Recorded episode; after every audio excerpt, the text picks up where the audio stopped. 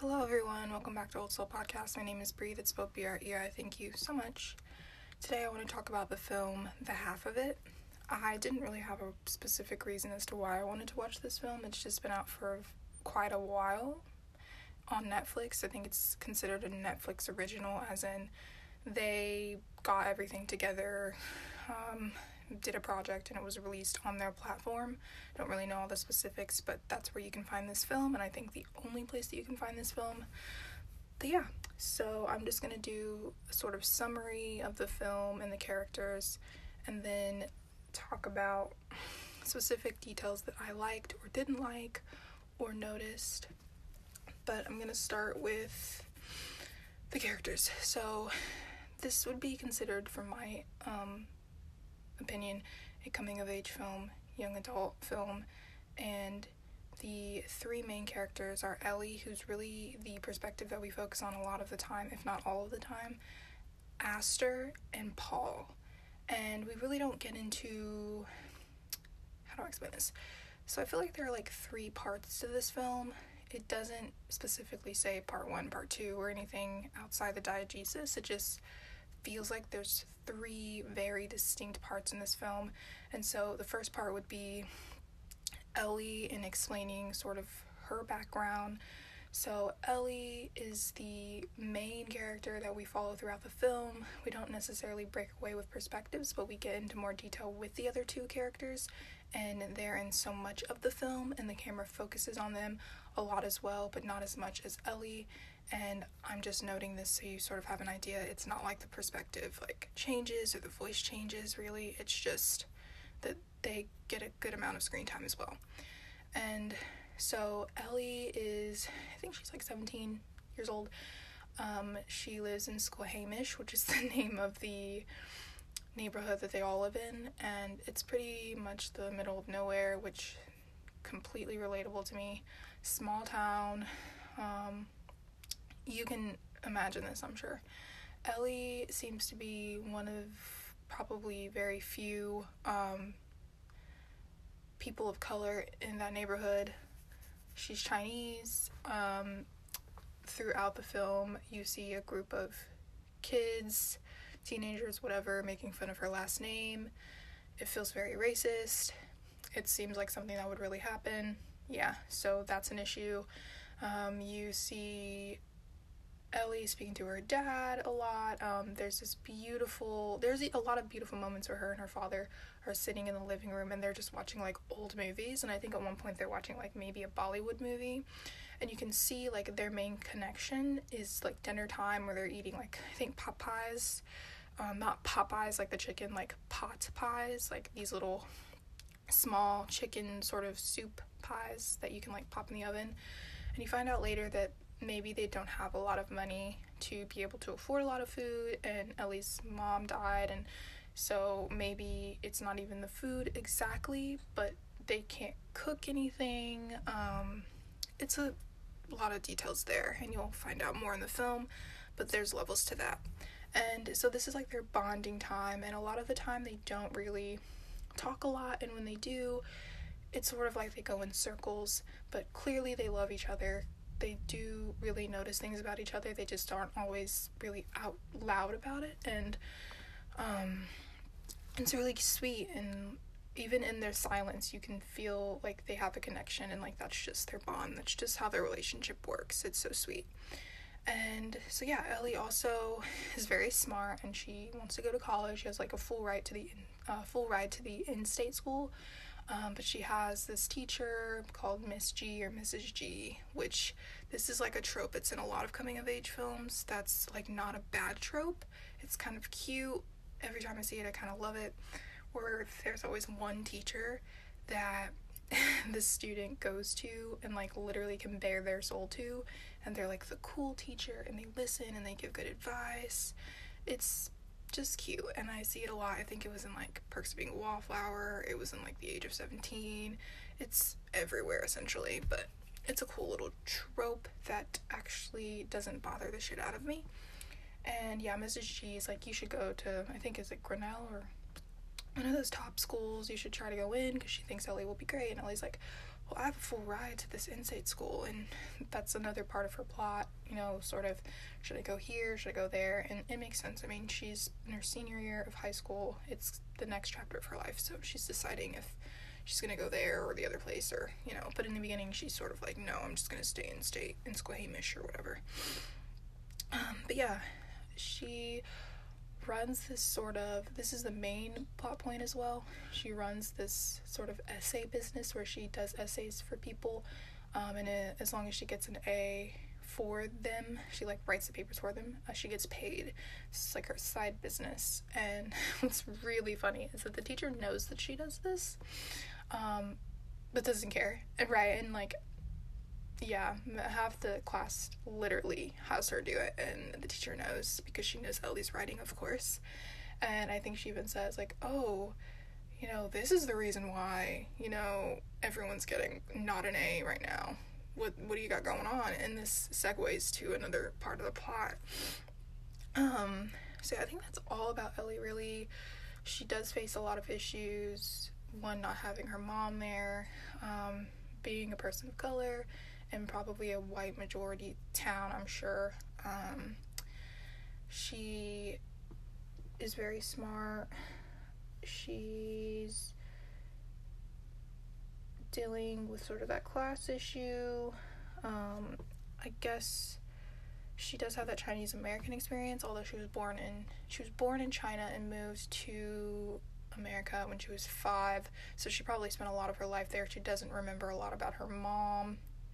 Well, I guess she does, but I'm sure um, she didn't get as much time with her mom as she could have, and so she was probably quite young um, when she had a lot of memories or made a lot of memories with her mother. So that's something to note before her mom died. Um, she's very frugal, and this is the point where the plot segues, and Paul comes up to her with an inquiry about her possibly writing a love letter for him to send to the other character I noted, Aster, who's like the pretty popular girl that everyone likes. She's like a preacher's daughter, I'm pretty sure, and I'm pretty sure um, it's like a Catholic church because there's a lot of moments in the film where um, there's just scenes and shots of this church and the pews and Ellie on the piano. You'll find that Aster and Ellie have a lot of connections, but the music connection seems to be a thing. There's even a scene where they're in like choir class or some sort of band practice, and Aster's really good at singing, and that's like a thing. And Ellie plays like guitar, there's like a talent show, so there's a lot of elements of music there, but there's also a lot of the sort of subtle religious elements, and I don't know if that's just because you know, it was something there and they decided to use it for production, or if there's another level there, maybe for the director or the writer. But there's these awesome scenes um, after Paul asked Ellie to be a writer of a love letter, which, by the way, she firstly says, no, like, I don't do that, you know, and also I think she doesn't want to do that to Aster, um, you know, because that would essentially be like catfishing someone, but through a letter. And so she's like, no, but later she's like trying to pay this I don't know, is it electricity bill or cable bill or something like that? And she just finds out that they're like behind on payments and her dad just didn't want to tell her, I'm assuming. And so and it was like fifty dollars minimum payment or they're gonna cut it off or something. So she tells them like, Hey, I'll do it. Like it's literally her on the phone hearing that. Paul's coming down the hallway. She's been trying to avoid him all like all day. And they tell um, her that over the phone and she turns it off and she just says to polly like um, i'll do it.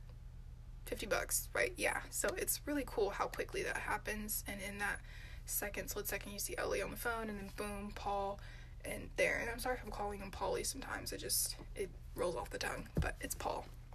And so yeah and so they have these moments after they've written letters and he keeps trying to ask Ellie like can we finally text her? And by the way they do get a response from Aster and she does know that it's Paul who's writing. She just hasn't actually spoken to him in person. So it's like a catfish pen pal. And we do find out pretty quickly in the film even before Ellie starts writing letters that she seems to have a crush on Aster and we already know that Paul does because he's like telling her and they're having these conversations about what love is and they both think that they know what love is, but neither one of them have experienced it. They just sort of have um, crushes at this point, you know. Ellie's trying to prove to Paul, like, I know what it is, I can figure it out. She goes and I think she like reads some books about it, which is probably a good approach. And then Paul's like, Well, I feel this way when I'm around her, so it must be love. It's really sweet. Um, but probably not really like love, but it's still sweet. And we find that Paul is really um, starting to build a, a strong connection with Ellie, and to the point where they're actually almost friends. Like they get joking with each other. They start um, going to each other's houses. They start having dinner with each other. And even though it's kind of awkward at first, they really do um, build that bond. And they have sort of a break in their relationship at one point. Um, yeah, but um, there's uh, the scene again where they're at the church a lot of the time and they're speaking in the confessional and i just love that setup of them sitting in two boxes talking to each other we're trying to pretend like it's like really nonchalant like their meet up hangout and i just think it's a really it's a really cool decision on the director's part to decide to set it up like that. It isn't always like that. They clearly speak at other places but i just thought that was an interesting um, setting for a lot of those scenes. And yeah so um, aster. Aster does eventually meet up with paul at this restaurant diner place and the date goes pretty terrible but you find out later that she felt like she did a terrible job at the date where paul also felt like he did terrible at the date she starts to fall for paul more so because of his letters and not so much in person he does feel very different in person but that's because he's not the one writing the letters this is after a few text messages have been sent through and paul's finally able to convince Ellie to let him send a text message. I don't actually I don't think he convinces her. I think he just sends the message and then she doesn't respond or and then Ellie sends something to sort of make up for his terrible text and then she does respond. It's a whole thing. And so that happens. And the reason why they have a sort of break in their relationship uh, I think there was one point where they almost had a break because he asked Ellie like, "Do you like Aster?" And I think she like shrugs it off. She does like Aster, by the way. She shrugs it off, and then like they're on good terms again. And then there's a moment with all this that's going on where Aster comes to Paul's house. She has like this flower drawing that she made for him, and Ellie's there because she went to some party after the talent show that I mentioned earlier uh, all the seniors had like a party and they're all being really open to Ellie now because she played really well, which is superficial and kind of annoying considering they were always bullying her or ignoring her, but whatever. And so she goes because she wants to have a good time, and Paul's there, so why not? She trusts Paul. And she gets drunk, and like Paul takes her home. Like, he doesn't like take her home, he takes her to his house, and he's like really polite.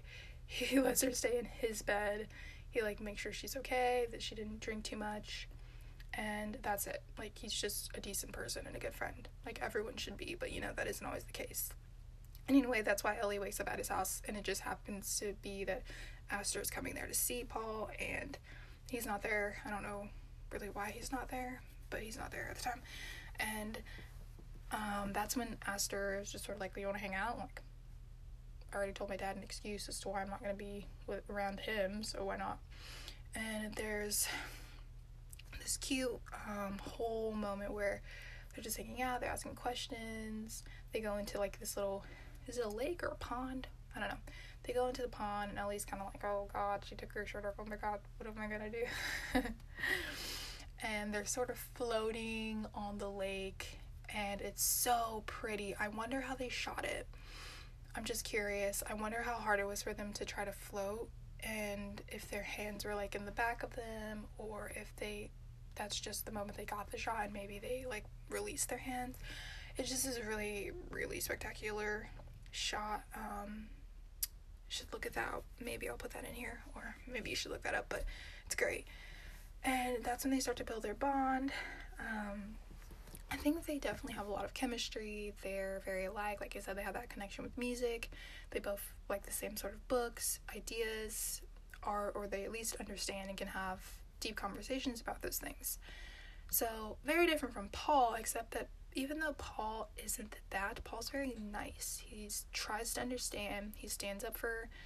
Um, he stood up for Ellie. You know, he really does try, and I think that's what makes me like Paul a lot. I did. I actually went into this thinking that I wasn't gonna really like Paul a lot because I thought he was probably gonna be like very one dimensional and basic, and he's actually not, and I was really surprised by that.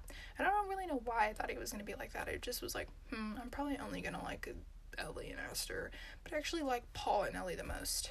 Um, and if I'm not saying that Aster wasn't good in this film, um, it was fine. It was good element. Um, the love triangle thing is pretty normal for YA, but I totally would have watched this even if it was just Ellie and um, Paul. It was great. And so we get to the ending and we find that Paul likes Ellie. He's decided that he likes Ellie, but he doesn't tell her. He just kind of tries to kiss her and she's like, "Uh, dude, no. Like no, we're just friends." And of course, of course, Aster's like walking in right as that happens because they're all at his football game and I guess it just ended and they were there to support him and oh god it's such a terrible moment. And that's that's where they have a big break in their relationship. Um, ellie feels bad because she feels bad that she hurt aster. And probably because at this point aster doesn't still doesn't know that the one who's been writing the letters was ellie. Paul feels bad because ellie was like no i don't like you like that. And also probably for the same reasons as ellie with like lying to aster so on and so forth.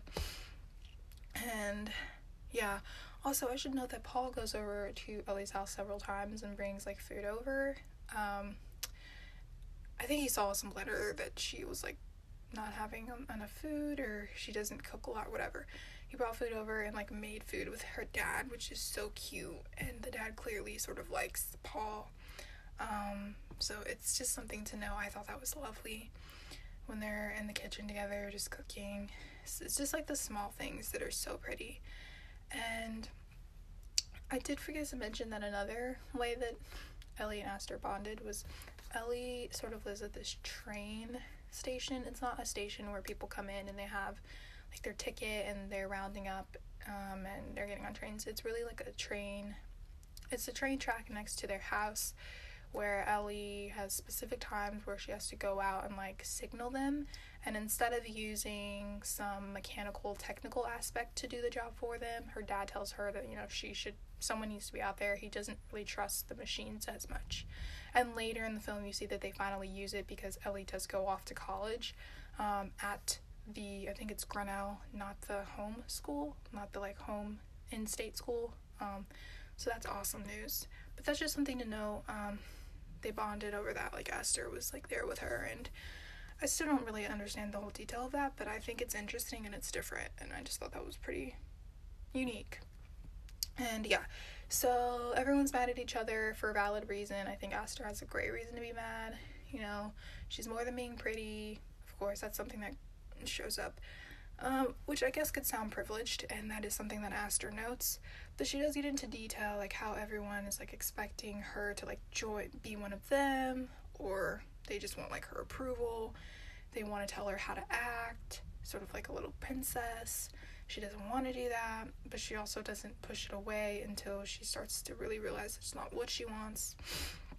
I have this really cute moment at the end of the film where they're on the street and there's like the yellow line distinguishing the two lanes and they're both on either side on both halves which is really cool and Ellie has her bike. Like she always has her bike there from the beginning. There's like these wide angle long shots of her riding a bike down the street, which is very cool aesthetically. And Aster's on the other side, and they're sort of bickering, but it's like playful bickering, and they're apologizing to each other. And Aster like throws her bike down, you know, the dramatics, kisses her, and says, "Oh, I'll see you in two years, or four years, or a few years. I don't know. Um, probably four, considering she's going to college." And she's like, yeah, bye. And that's how it ends. And I really. Okay, there's also a scene with her and Paul that's really cute, but I'm not to explain that. You can just see that. Um, I'll leave something out. She. It's really cute because I personally think it's realistic. Um, sure, they could have done like the long distance, and that would have been fine too. Sure, um, you know, Aster does decide she's to go to art school instead of getting married to her like boyfriend. Yeah, by the way, she has a boyfriend in this whole movie. Um, who is very I don't know if he's narcissistic, but he's definitely superficial and definitely like likes validation and attention. And he's annoying. Um yeah, I didn't really mention him because he was just like not interesting.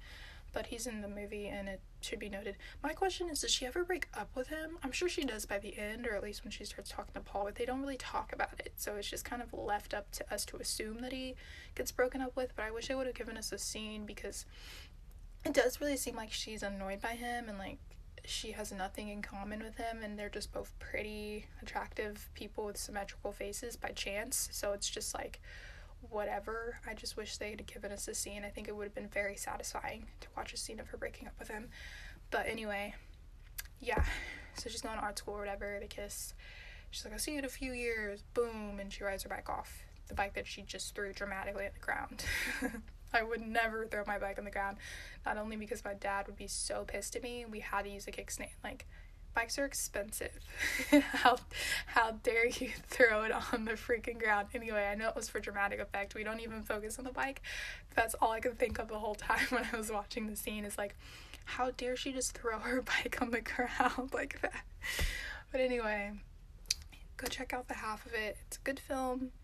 I will try to put some photos up. If I can't put them up on the video as I'm speaking, I will try to just link some images at the bottom of the a lot of the shots that I really wanted to focus on um, when they were in the pond and um, just stuff like that.